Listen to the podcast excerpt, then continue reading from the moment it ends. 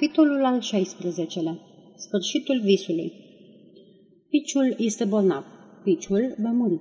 În fața pasajului Somon, un așternut mare de paie, reînnoit din două în două zile, le dă motive oamenilor să vorbească în stradă. Este vreun bogătaș bătrân acolo sus care trage să moară? Nu vreun bogătaș bătrân trage să moară, ci piciul. Medicii, cu toții, au fost de aceeași părere. Două accese de febră tifoidă în doi ani este prea mult pentru cerebelul acela de pasăre muscă. Haide, repede, înhămați caii la dric. Marea lăcustă își pregătește bagheta de abanos și surâsul plin de regrete. Piciul este bolnav. Piciul va muri. Să fi văzut ce consternare pe fost acasă la luet. Pierot nu mai dormea. Ochii negri erau disperați. Doamna de toată isprava își frunzărea frenetic raspailul, implorându-l pe prea fericitul sfânt Camprus să facă o nouă minune spre mântuirea scumpului bolnav. Salonul gălbui era condamnat, pianul mort, flautul rănit. Dar cea mai dezolantă dintre toate arăta o micuță rochie neagră așezată într-un colț al casei, care, tricotat de dimineața până seara, fără să spună nimic, vărsând lacrimi grele. Or, în timp ce fost acasă la luet se lamentează în acest fel zi și noapte, piciul stă culcat liniștit într-un pat uriaș, fără să-i pese de plânsetele pe care le stârnește în jurul lui. Are ochii deschiși, dar nu vede nimic. Lucrurile nu ajung până la sufletul lui. Nici de auzit nu aude nimic altceva decât un zgomot confuz, ca și cum ar avea drept urechi două scoici cu marginile roz în care răsună vuietul mării.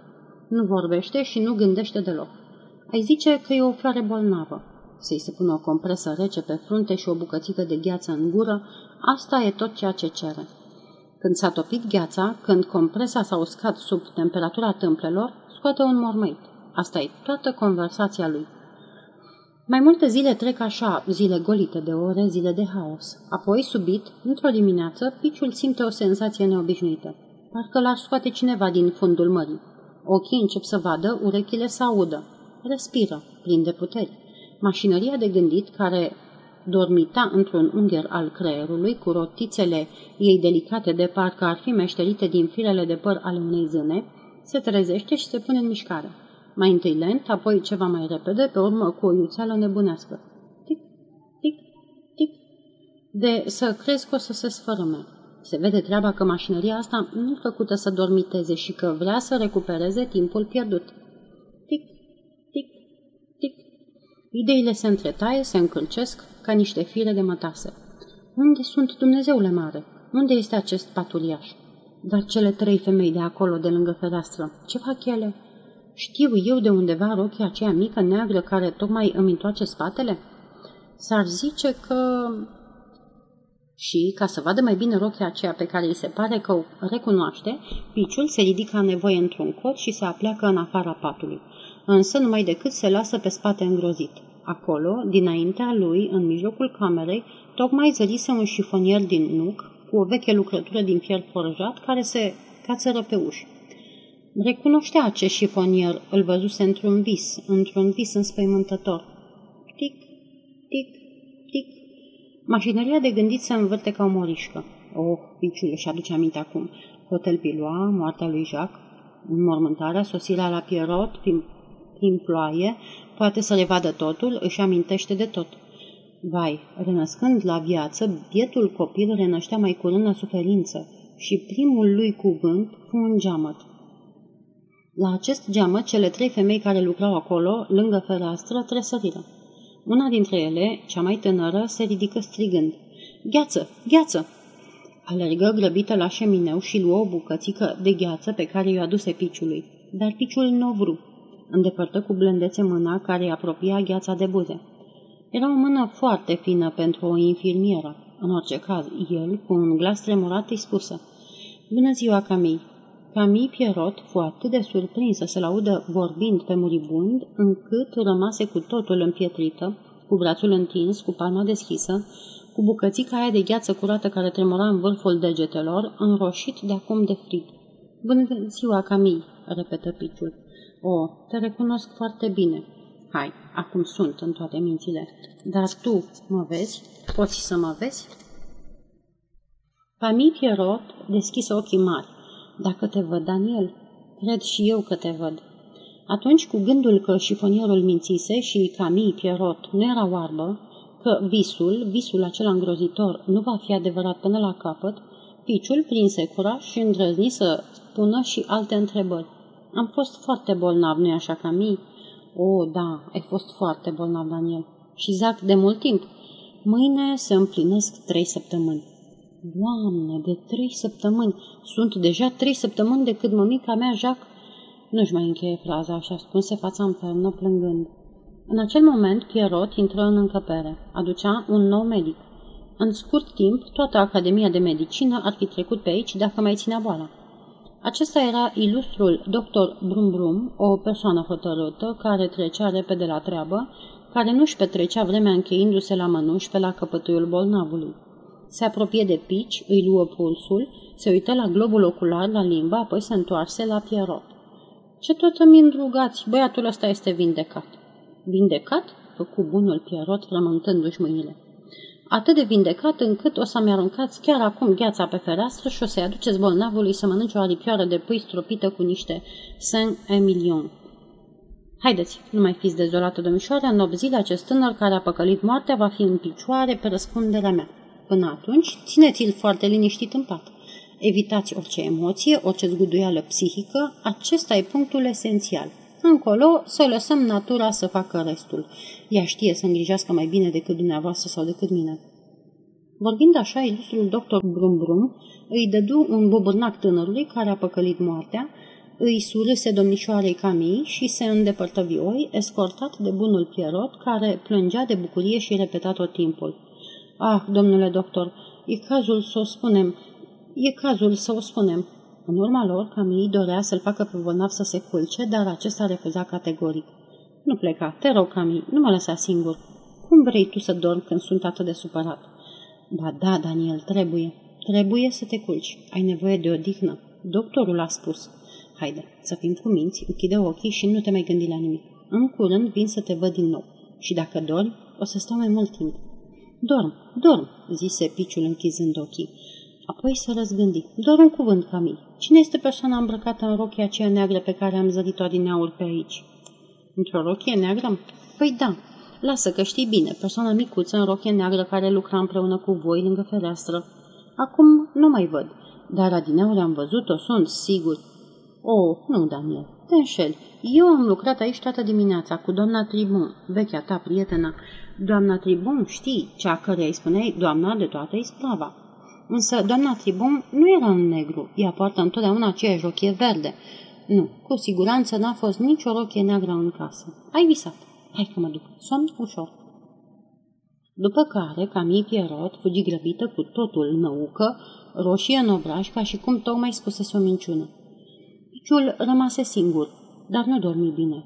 Mașinăria, mașinăria cu rotițe fine făcea ca dracul în căpșorul lui.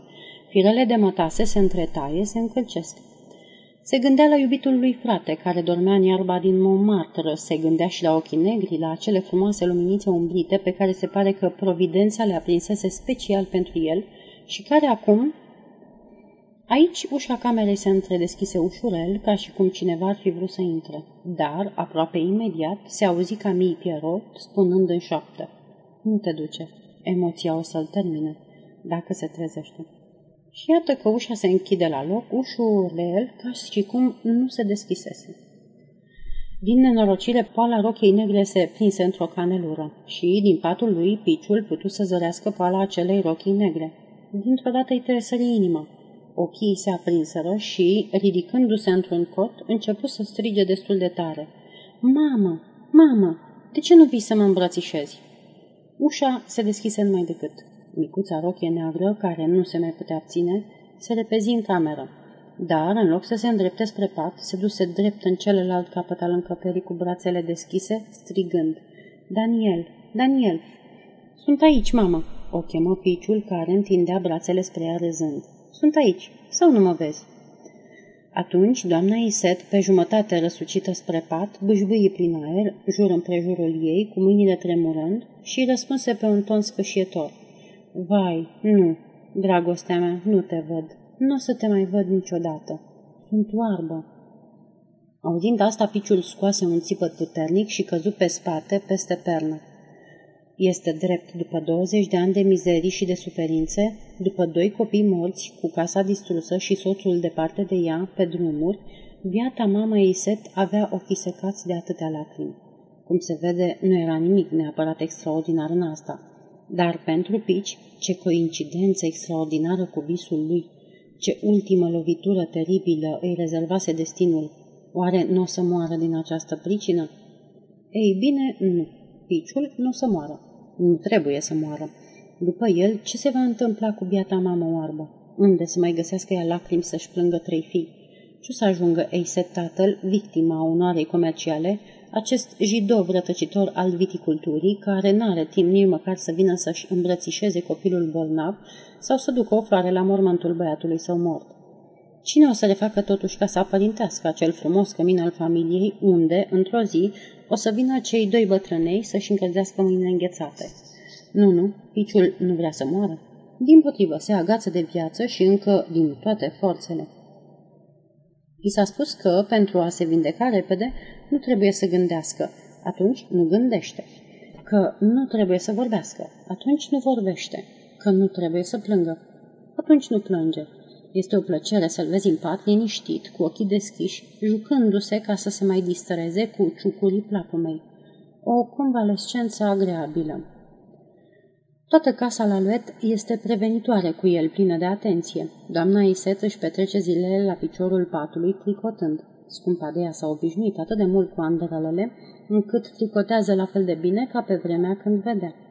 Doamna de toată isprava este și ea pe acolo. Apoi, la un moment dat, se vede apărând în ușă chipul bunului Pierrot. Și flautistul urcă de 3-4 ori pe zi ca să afle noutăți.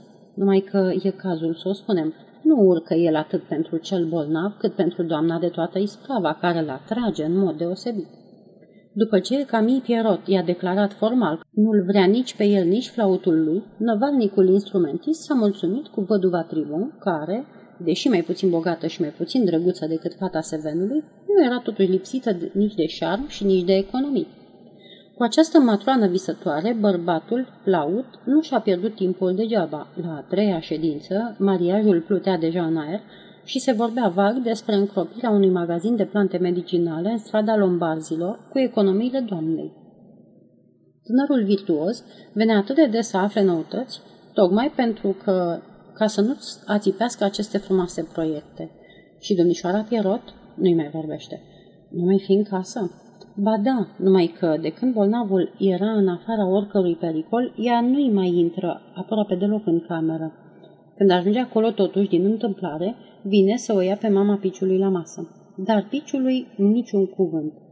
Ah, ce departe este vremea trandafirului roșu, vremea când, ca să spună te iubesc, ochii negri se deschideau ca două flori de catifea. În patul lui bolnavul suspină, gândindu-se la aceste bucurii îndepărtate. Vede bine că nu mai este iubit, că e ocolit, că stârnește dezgust. Însă el a vrut-o. N-are dreptate să se plângă. Și totuși ar fi fost așa de bine ca, în mijlocul atâtor dolii și tristeți, să fi fost puțină dragoste, cât să-i încălzească inima. Ar fi fost așa de bine să plângă pe umărul unui prieten. În sfârșit, răul a fost făcut, îi zise bietul băiat, să nu ne mai gândim destul cu tracasările. În ceea ce mă privește, nu se pune problema să fiu fericit în viață. Se pune problema să-mi fac datoria. Mâine o să vorbesc cu Pierrot. Într-adevăr, a doua zi, la ora la care Sevenul trecea prin cameră cu pas de lup ca să coboare în magazin, Piciul, care sta la pândă încă din zori, după draperii, strigă încetișor. Domnul Pierrot! Domnul Pierrot! Pierrot se apropie de pat și atunci bolnavul, foarte emoționat, fără să ridice ochii. Iată-mă pe cale să mă vindec, bunul meu domn Pierrot, și simt nevoia să vorbesc serios cu dumneata. Nu vreau să-ți mulțumesc pentru ce ai făcut pentru mine și pentru mama. Sevenul îl întrerupse cu hotărâre. Nici vorbă despre așa ceva, domnul Daniel. Tot ce am făcut trebuia să fac. Asta am convenit cu domnul Jacques. Da, știu, Pierrot. Știu că la orice aș spune despre acest capitol ai același răspuns, însă nu despre asta vreau să-ți vorbesc. Din contră, dacă te-am chemat, a fost să-ți cer un serviciu. Comisul voiajor pe care îl ai o să plece în curând. Vrei să mă angajezi în locul lui? O, te rog, Pierrot, ascultă-mă până la capăt. Nu spune nu fără să mă asculți până la capăt. Știu după conduita plină de lașitate pe care am avut-o, nu mai am dreptul să trăiesc alături de voi. Cineva din casă suferă din cauza mea, cineva căreia prezența mea îi face rău și pe bună dreptate. Dar dacă fac în așa fel încât să nu mă mai vadă, dacă mă angajez să nu urc aici niciodată, dacă stau tot timpul în magazin, dacă sunt în magazin fără să fiu, precum câinii aceia mari din fundul curților care nu intră niciodată în casă, cu aceste condiții n-ai putea să mă accepti? Lui Pierot îi venea să apuce cu mâinile lui cele mari căpșorul cârlionțat al piciului și să-l îmbrățișeze cu toată puterea. Dar se stăpâni și îi răspunse liniștit. Păi, auzi, domnul Daniel, înainte de a-ți spune ceva, trebuie mai întâi să o întreb pe fetiță. Mie îmi convine propunerea dumitale, dar nu știu dacă fetița... Cât despre rest, o să vedem noi. Trebuie să fie trează. Camii, Camii, Camii Pierrot, matinală ca o albinuță, tocmai își uda trandafirul roșu de pe șemineul din salon. Venind în rochia de casă, cu părul ridicat într-un coc alașinoaz, proaspătă, veselă, mirosind a flori. Ia uite, fetița mea, îi zise Sevenul. Domnul Daniel cere să intre la noi în locul comisului voiajor. Numai că, întrucât se gândește că prezența lui aici îți este destul de greu de suportat, greu de suportat, îl întrerupse Camille schimbându-se la față. Mai mult n-a spus, însă ochii negri au încheiat fraza. Da, chiar ochii negri i s-au arătat piciului, adânci ca noaptea, luminoși ca stele, strigând, iubire, iubire, cu atâta pasiune și înflăcărare, încât au aprins inima bietului bolnav. Atunci Pierrot zise, râzând, fără să se mai ascundă. Păi, lămuriți-vă între voi, e o neînțelegere la mijloc. Și se îndepărtă, bătând arabana în geamul după un dans seven.